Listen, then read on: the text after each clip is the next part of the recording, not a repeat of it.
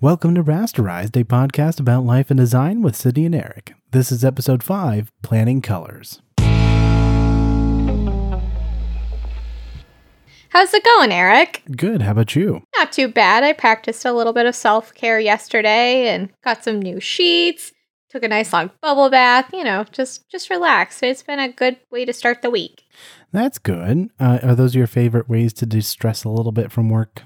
Say so. Anything that I can have quiet and comfort is good by me. What about you? Um, I do a bunch of different things. Sometimes I do like some of my fun hobbies. Like I- I'll play video games a lot. That's a fun activity that I do. Or I just you know sit and listen to music, put my headphones in, and kind of. I, I guess that's kind of like meditating a little bit. Um, hmm and sometimes I'll go for walks down in the park or something like that. That's always nice. Anything that kind of like gets you away from people for a while and just kind of lets you uh, move through things a little bit and let you know everything kind of troll through your head. Right. I'm gonna guess you're probably a fellow introvert. oh yeah, absolutely. I definitely consider myself an introvert. Have you ever looked up your Myers Briggs personality type? I have, um, and I've also changed over the last decade Oh. because What are you currently? uh, I'm not 100 percent sure. I think an int J. Oh, ENTJ. Okay. Or no, no, I, I. That's what. Sorry, we just established you're an introvert. INTJ. Okay. What about you? I am an INFJ. INFJ. Which one's the F? Uh, F is feeling overthinking. Okay. I'm not sure what that really equates to, but I've got the feels. Do you do you think with your emotions?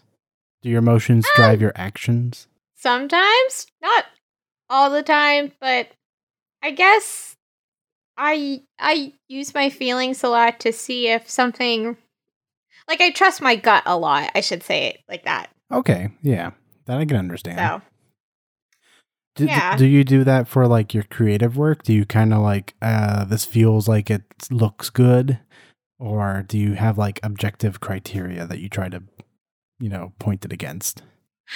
Um, I would say as a whole, I definitely use the feeling part more uh, in my writing and in the ads I build, especially because secret here, I did not go to design school. So, um, when I'm building ads, I just have to rely on my gut like this looks good or this doesn't.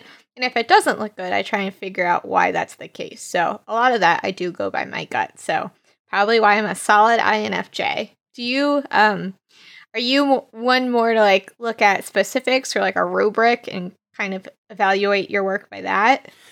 I, to be honest, when it comes to like judging my work, I think I'm more of a, I just you know, feel it and kind of know. Um, Mm-hmm. because I think I get that from my photography a bit.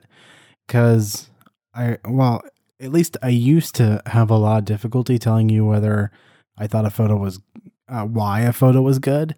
It's just like I would like line up everything, you know, compositionally in the camera, and then once it looked right, you know, I just kind of knew, oh, that's right, but I didn't really know Mhm. why.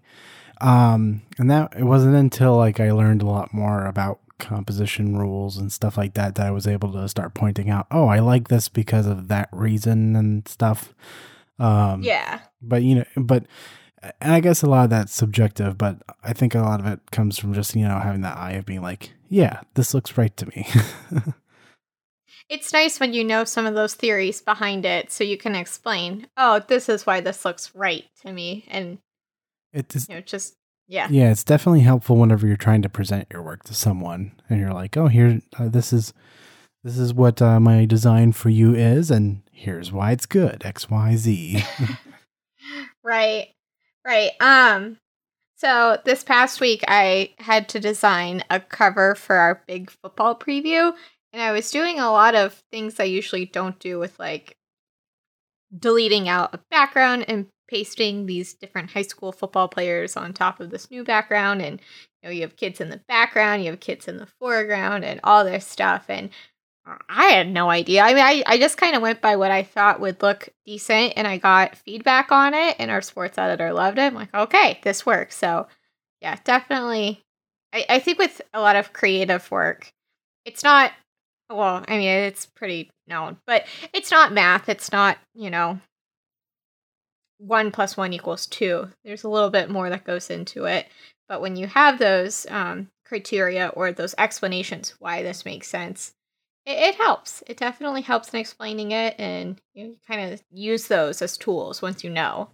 And you work with clients a lot. Um, what do you do in a situation where your client wants something that looks bad? like, are you okay with just making something that looks bad for them if that's what they want?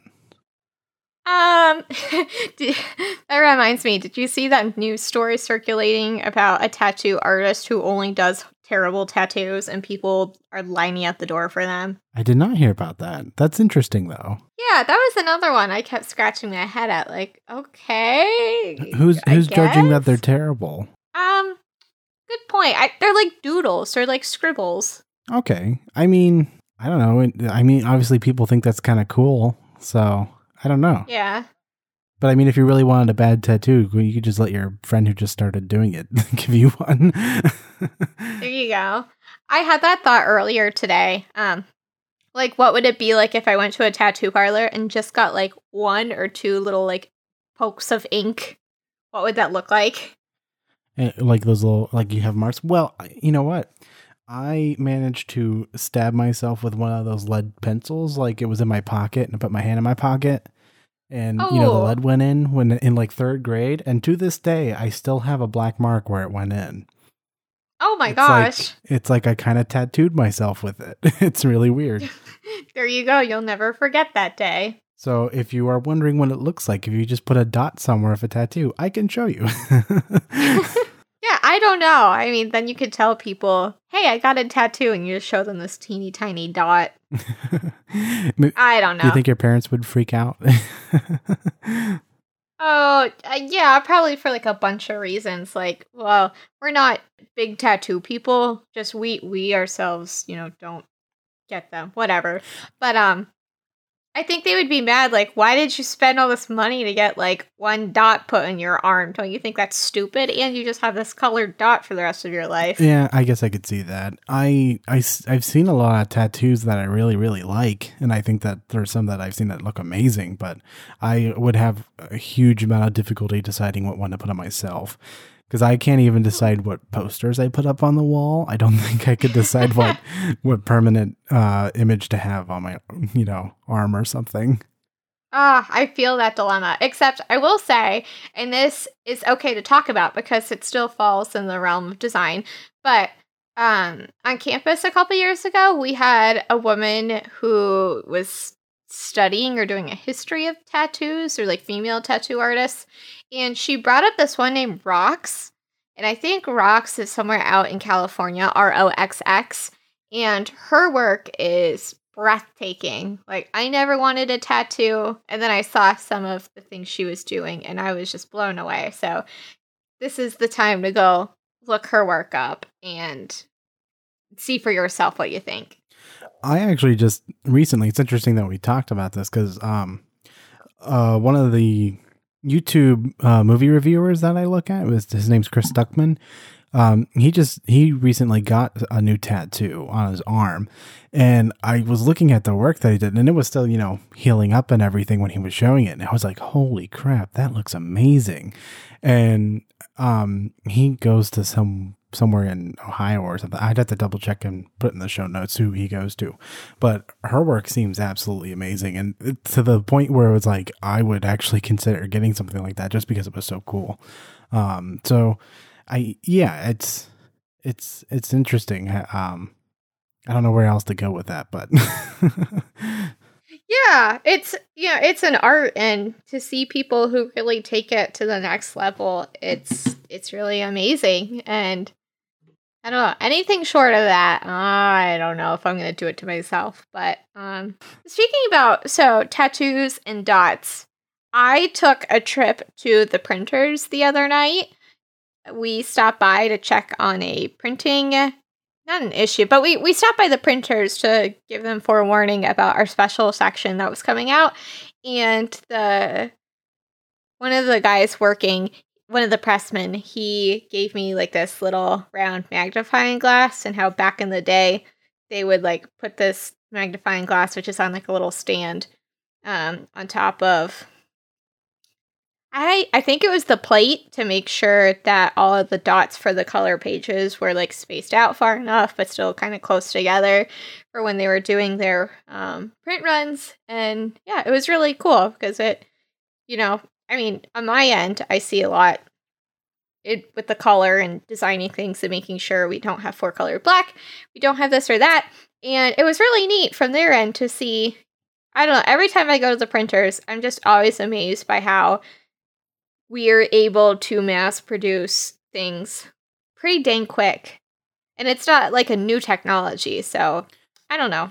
Yeah, and just kind of as an iteration for people who happen to be new to design at all and don't really know, there's basically two main ways to make color.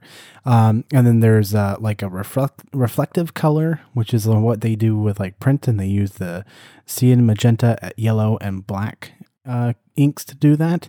And then there's like uh, additive colors that are um, used with screens and digital things, which are red, green, and blue. Right. So sorry about that. Uh, so since I'm in print, everything I do is CMYK. So I like to do that. It's fun to stay at the CMYK. but anyway. But Eric, you're pretty RGB unless you're doing prints for someone, right? Yeah, I most of my photography and all that work is and work with web design is all done with RGB. And so I, I don't get into CMYK too much except for printing, correct? And usually I just let the printer tell me what the colors are right. I kind of like it. They're like rival gangs. I I have well, I haven't had any issues uh, with people being like, one or the other. But are you saying you're going to have some beef with me because I'm RGB? no, I just think it's an interesting way to like position yourself on one side of a fence or another. Not that I have anything against RGB. I mean, I believe it's more accurate of a, you know getting the color you want. Well, there's there's a couple things with it because you can get more complicated with RGB. Like CMYK, like you have your values that are usually between 0 and 255 is that what they are for each one? You can edit this out because i don't know. Okay. Um I, I believe it's um uh the colors go between zero- i thought it was 100 Oh, it might be a zero and 100. Yeah, I'm thinking RGB again. It's the zero RGB goes to zero two fifty five. Yeah, because um, white white is zero zero zero, and you know a pure color like straight cyan is 100. Okay, yeah, yeah. So they do them on the hundred scales. Well, RGB you can do because it makes sense. well, I mean, it's like the metric system. You only have it like just makes sense. You only have so many steps though. With RGB, you can have like eight bit color or you can have 10 bit color, or you can have 12 or 14 bit color. And, you know, which each of those steps up in bits, you can have, you know, from thousands to millions to billions of different colors. Um, and so, especially in photography, you know, most of the screens that you view, like on your phone or most of your laptops or desktops at home, they're going to be an 8 bit. So they only show those many million colors. And it's still works fine for most things. But if you're taking photographs, my camera that I have can take both 12 uh, bit or 14 bit uh, RGB uh, files. So there's like several billion colors in there, and a bunch of them actually can't even be shown on the uh, screen that I use. Um, but you can only it comes useful later on if you happen to be working in a uh, professional workstation or something that can show those colors, they are available to you then to use and adjust things and uh, make colors more accurate. Uh, it gets it, it's a very very deep rabbit hole, dealing with the different color spaces and different bit depths. Yeah, it, it is. Another thing that I see, I think it's like a third color model, is something with like Pantone, like a proprietary color system where instead of using something that's in CMYK or RGB, it's just Pantone colors. Well, that's a that's a way to pick the colors that you're using. Um, when you get to things like the color space, and this is this is even above my head. I, I don't know a whole lot about color spaces, um, but that just defines the potential colors available to you. So the major one is like sRGB, which is what most people use their computers in, and then there's like Adobe RG, RGB, and then there's Pro RGB, I think is the name of it. And each of those have like bigger and bigger color gamuts. And when you get into cinematography, they go even further um, with different loot tables and or LUT tables or whatever they uh, they call them. Um, but that's that's a huge deep rabbit hole, and there could be several whole podcasts about that. um, but it's interesting stuff. So whenever, especially if you're trying to switch between things that are on a computer and printing them out, and there's a lot that goes into it between you know step A to B. Oh, absolutely. Like for instance, we I can't remember if I talked about this on the podcast or not, but we'll get ads in that have black type or it looks to be black type and it's actually four color black type, which means that the black that's used to make this um, this black in question, it's really um, a combination of cyan, magenta, and yellow, and sometimes like a well, uh, yeah, a little bit of black too. And what it does is it it makes the text look fuzzy when it's printed because if you think about it, like if you have a traditional black ink, you know, as you're going through the printer, it only has to align for that one color. But if you have four colors, it's trying to align for all four. And when you're thinking about all of those um, processes and trying to get them, and we're like talking like 12 point font, like just small, and it ends up fuzzy and kind of brown, dark brown looking. So a lot of times we'll have that happen where the advertiser or a client sends in their ad and it's in four color ink. So it's up to me to try and fix that so it comes out a straight black. Um, but th- that's really the main color issue I have, other than like lightning things for printing. It'll like darken by 20% from the start to end of a printing run. So yeah, you'll have that a lot with uh, large uh, volume commercial printing uh, instead of like inkjet printers that are in your home. They don't quite work the same. Uh, usually, the commercial printing is doing the whole page at the once uh, for each color, um, whereas an inkjet printer will read the each line individually and put all the colors down at the same time. Right, right. It just sprays it. A spray of color. It's like the color run in your printer. I'm just kidding. Spray paint. Spray paint on a microscopic level. Ooh, spray paint. I did I tell you about the kid who spray painted the top of um, one of the bridges in Pittsburgh? No. Oh, so yeah, if you Google, I think it's the 10th Street Bridge, there is a guy who spray painted the top of it with his tag. I think it's like Moogie. And there's also someone else who spray painted some dinosaurs at the top of it. Interesting. So they had to, so I'm guessing this is some source of pride for them to ha- like have climbed up all the way up there and put their graffiti tag on it. Yeah, I don't think they've taken it off and he got, he I think he got caught for it and it's interesting because he almost fell to his death while trying to do it. I think he was drunk one night. Oh, jeez. And yeah, he has a lot of tags in the city. I mean, I think he he went to prison and he's cleaned up now, but just interesting. I don't know. I graffiti interests me, but well, yeah. Well, that's that's an interesting topic to, to talk about graffiti a little bit. Um, I have never graffitied, so I don't have any personal experience on it. But um, what are your thoughts on graffiti? Well, I've never done any kind of graffiti either. Just want to put that out there. Um, I don't know. It's like I like I've seen murals done with like you know, commission murals that are really cool. Um and kind of like stuff like that. I don't know. Some things are neat and then uh, like I just think 90% of it is in poor taste, but there is some stuff that's kind of cool. So. Yeah, you have to go through a lot of poorly drawn dicks to get to the uh get to the really cool stuff. I, I have seen some graffiti that have been, you know, down on the bottom of bridges and stuff that looks quite cool. Um, yeah, it's an interesting form of art. Uh, what is art, Eric? Oh, oh that that ball of wax. Uh, I don't want to open that. Up. We're not tonight. going there. We'll talk about. No, we no. will talk about that in the future, though. About whether. Uh, well, let me just pose the question to listeners: Is graphic design art? That's all I'm gonna say. I, uh, whatever your response is, go for it.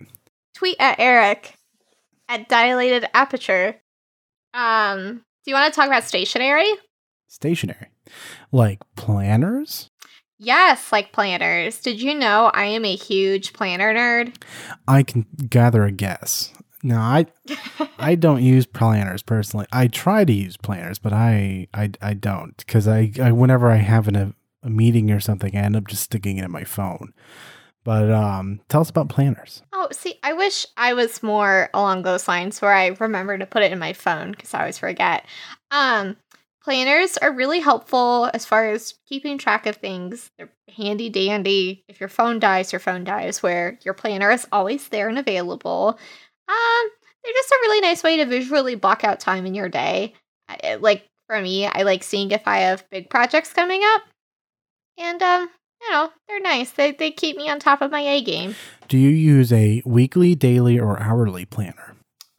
I used all of them. I I've I've done weekly, hourly, and I don't know if I've had like just a straight up monthly one. I think it's been like a week at a view, and then the day broken by time. So, so the with like the day hourly one, you you block out like each hour what you're gonna do, or you only like put in when something important's there. Um, no, like I I think I blocked it out. I used that one my senior year of college. That one was the expensive one I was talking about earlier. Um, so what what was frustrating about that though is that all of my classes started at weird times like 905 or 1220. So it didn't perfectly line up with the hour mark, so I'd have to like kind of draw boxes to encapsulate the time of the class. But other than that, it was nice when I had like club meetings late at night or I tutored, so I would like schedule in appointments. And there was also space for like notes and stuff like what you're going to do for dinner. And I think there was like a little sidebar for like a to-do list. So, it was cute. It was it was not bad. Just a lot of paper. It got really heavy. Interesting. What where's your favorite like what's your favorite planner brand or place to get a planner? Oh, I have no loyalty. uh I don't know. I've had so many. Um I'm trying a new one now by Rifle Paper Company. Or hang on a second. I want to make sure I'm saying this right. Okay. Is it rifle. Do, do, I want to make do, sure it's. do, do, do, do, do, do, do, do. Okay, got it. Um, so I just ordered a new one from Rifle Paper Company. It's really, really cute. I like the floral. Um, it's it's one a week's view at a time, so a week is spread out over two pages. But what I also like about it is in the beginning of it, it has a section for all of the months together and a few lines under the months. So my plan is to put all of our big projects there. So I'm not blindsided again because there's nothing worse than realizing you have three special projects due in a week. Excellent. Um, since I don't use a planner myself, I had to ask someone else to get a recommendation for planners. And so this recommendation comes from a professional uh, pharmacist. She uses Erin Condren, who's apparently known well for uh, teaching planners, for like for teachers. Um, but they do just about everything, and you can get like personalized covers for them and fit different covers for them if you like to jazz up your planner, and make it look different every week. Uh, you can get a bunch of different covers for them. Um, so that's pretty neat. Uh, other than that, Yeah. I don't have any uh, recommendations on planners myself. I did get one last year. It was like a four dollar one at like uh, Staples or something, and tried using it for a while. And I, you know, I always forget. And then a month later, I'm like, oh, I have this. I should, I should use this. And then the cycle continues. Aw, it's okay. I've been there too. I always had to have one when I was in Catholic school growing up, so mine were never that cool. It was only when I was an adult that I realized, hey, I'm going to see this thing every day. I should probably enjoy what it looks like. Oh yeah, I think if you if you had one when you were younger, that's a good way to keep uh get the, get in the habit of using one. I just get too used to just plugging in something in my phone and then I get an alert, you know, on that day that it's coming up on my calendar. I just find that too convenient. Oh, yeah. So no, we so here's the question for you. What program would you recommend for an online calendar that coworkers can share and update when like inputting different projects and, and things like timelines? I use Google Calendar. Um and that's that's who we that's what we use at work. Whenever um we set up a time for a meeting, they send out an email to everyone. Google lets you hit yes or no right in the email if you're going to come back. And if you hit yes, it puts it in your ca- calendar automatically. Then it's synced to my phone and all my computers. So the day before, when I Uh-huh. log into my computer, it'll say you have this coming up today. Um, so I, I there's tons of like task apps and stuff like that. Um, uh, but feel free to. Most of them are free, so go ahead and just try some of them. But uh, I just use the Google Calendar. Oh, very nice. Well, I was kind of deciding between either Google Calendar or iCal, just because we have Macs where I work, and both of my coworkers also have iMacs they use. So that's why I was thinking maybe that. But I don't know. I haven't decided. I we really need a digital calendar system. We talked about having a paper one that we print out once a month, but I think that's just going to be too much of a pain. Yeah, we have a, a system that we use at our workplace um, to like organize who, what groups are meeting in which rooms, and if there's events going on in certain rooms. Because we have a lot of locations at our building, um, and they use a program called Meeting Room Manager, but it's like it's Hmm. ancient and they don't really like it Oh. much. so I know they've been looking for an alternative, but um, a lot of the really major options are really, really expensive. Um, Hmm. so it'd be interesting to see if anyone uh, has any recommendations on their favorite uh, meeting room app or calendar app. Go ahead and give us a link to it or a shout out. Yeah, let us know. Open to any and all ideas because we need to figure out our production schedule. Well, is there any other like paper products or anything you've been eyeing up or any back to school things that you want to talk about? I did buy a really good pen recently. I got a Oh yeah. I got a Metropolitan M2. No, no, the Pilot Metropolitan is what I got. This is my Uh-huh. first kind of fancy pen. It writes really nice. Uh, beyond beyond that, I'm not really into. Some people are really into calligraphy and stuff, and it looks amazing when they do it. But I have terrible penmanship, just awful. I've never been able to like write things well, even if I try really, really hard. So I, I, I don't know. Maybe I was thinking if I had a fancy pen, it would be, it would make me write better, but it it, it doesn't. Oh, I was just about to ask you, have you seen like any kind of improvement in your handwriting from trying out this new pen I- or I can't say that I now. Uh, I, I will say I haven't really been using it that much since it's a fancier pen. I kind of save it for things like I use it for checks, you know, signing checks or something like that. Oh, Um, but I don't know go. if I would actively write on it with it. It, it is. It does feel nice when I do write with it, but I haven't spent a lot of time practicing with it. May, maybe it would improve over time. It might make me slow down a little bit and try and write more clearly. Because um, if you mess up, it like blots and stuff. So you have to be a bit more careful. Yeah, you know, Staples has a subsection of their website for luxury pens. Ooh. Ooh. yeah, did you know there's pens that are over a $100 a piece? Oh, I believe it is one of those space pens or something. Yeah, I don't even know how much those cost, but I was thinking uh there's a brand called Cross and they have ridiculously expensive pens. Like, I don't know. I, I figured they're not gonna want to sponsor us, so it doesn't really matter.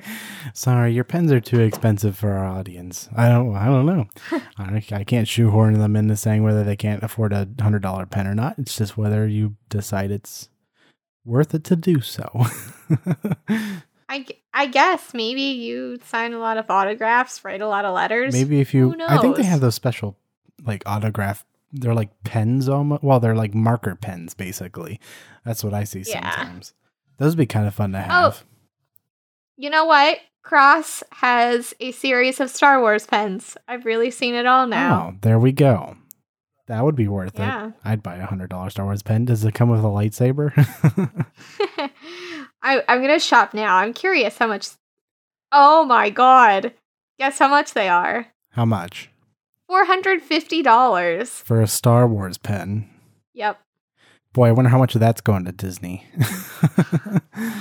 Yeah, one has to wonder. Commemorating the original 1977 film. Did you see when like once Disney bought Star Wars, they had Star Wars everything. They had like Oh, yeah. Star Wars Pop Tarts, Star I saw Star Wars oranges. Like bags of oranges that were Star Wars brand. Oh my, that's a bit more ridiculous than the pen. I yeah, I just they they put them put it merchandising, merchandising. That's what all the kids are on about. If that's a star um a Spaceballs reference, if anyone didn't catch that. Uh, you know, they also have Marvel pens. They're quite quite a bit less. Thirty bucks or thirty five for one, 60 for others. Is is this place like a is is it a Disney owned company?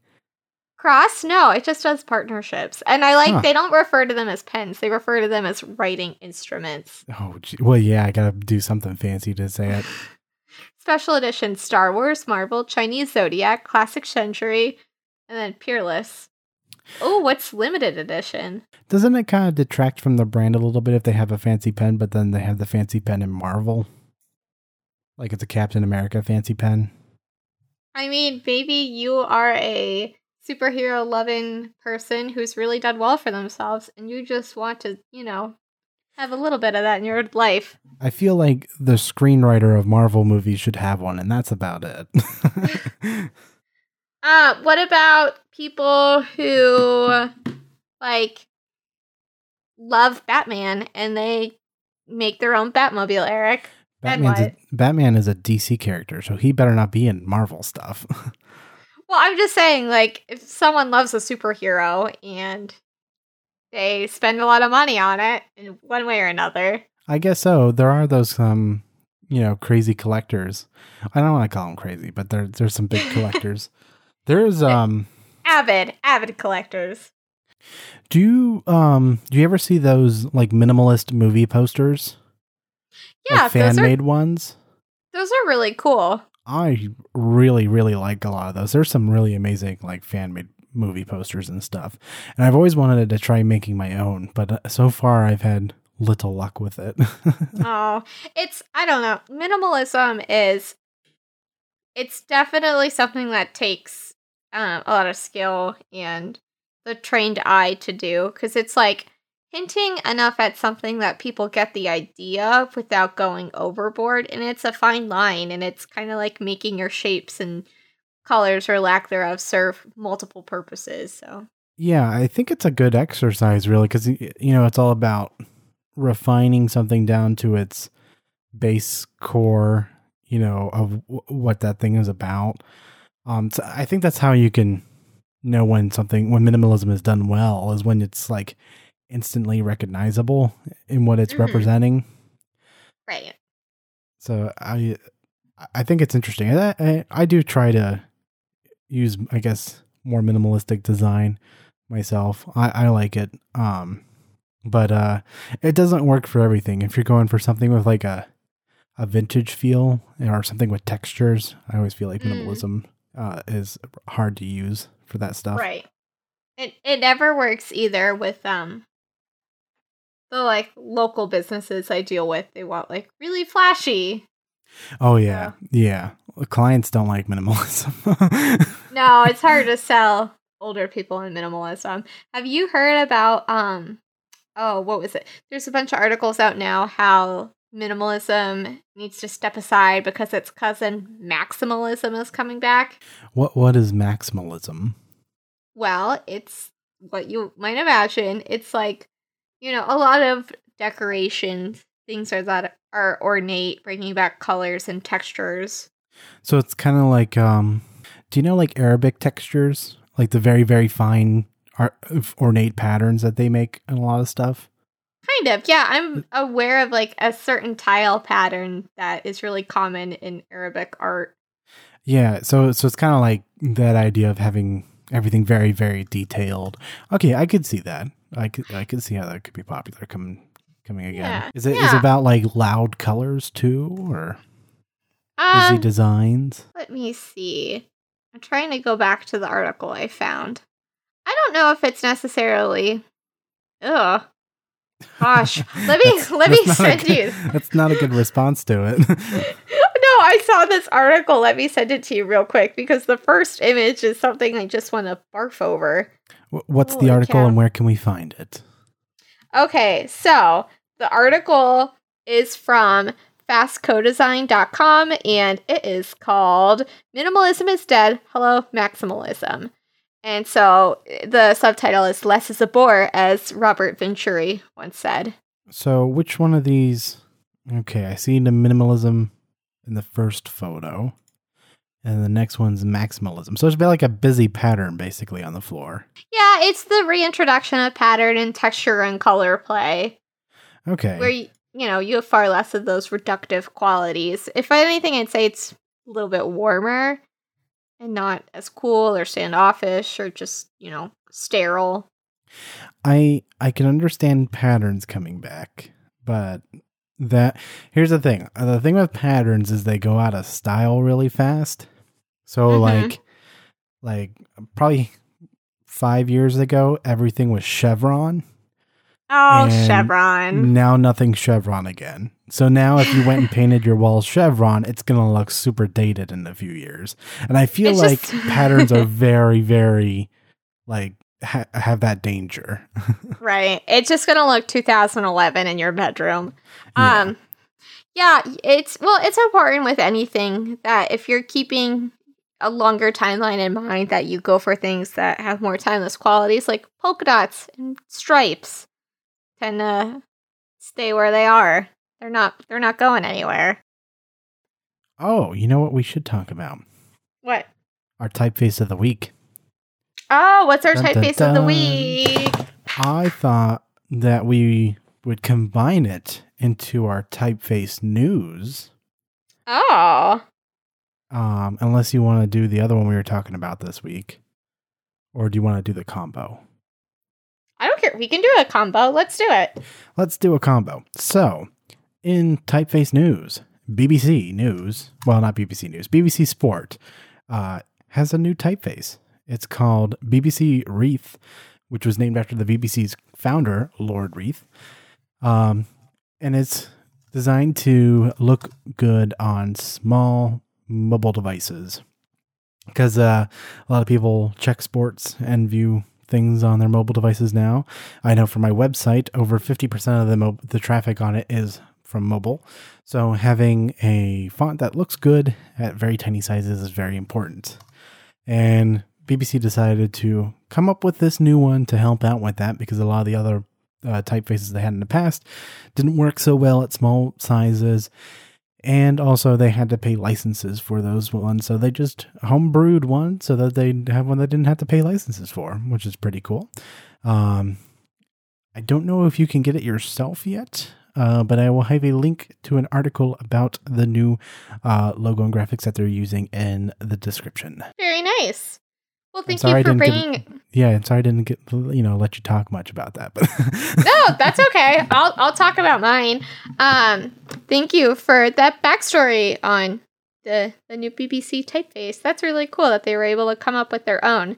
I know for our business, we have um we have one specific typeface for a um iconic part of the publication, and that that baby is you know under wraps. So because if anyone gets it, you know here go a bunch of copies and you know frauds. But anyway, um, well, thank you. That's really cool that we can have typeface news going on. So our typeface of the week is a font called Octin. Oh shoot! Oh, Octin, Octin College. Damn. Okay, so That's Our synced reveal. Look at that. yeah, so our typeface of the week is Octin College. You can find it on Typekit, and it's kind of. I'm trying to think of the best way to describe it. It has some of those. I would say think of a sports jersey and Yeah. then think of the numbers on the back and make that a font.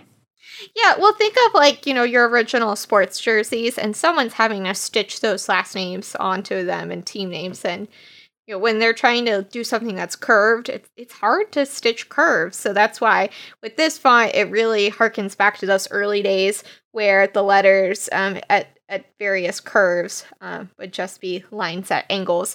And what what's neat, I was reading on Typekit, it's designed by Ray Larabie of Typer typodermic fonts. And the interesting part is that Ray, who was born in 1970, he has designed over 1,100 fonts and 480 font families. So, Oh, interesting.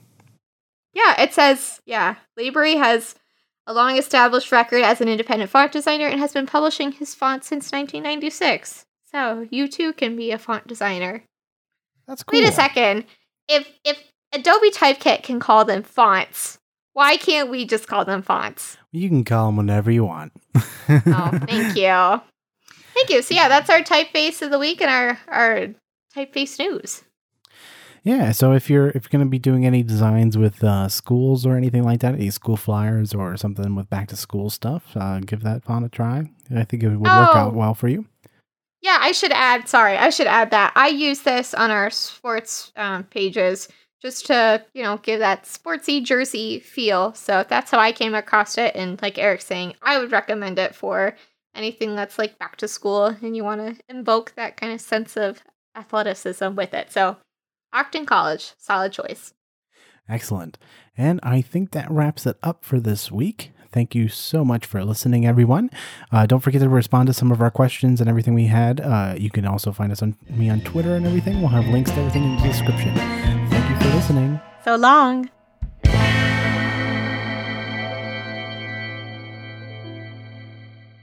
Hello, everyone, and welcome to Rasterize, a podcast about life and design with Sydney and Eric. This is episode six Planning Colors.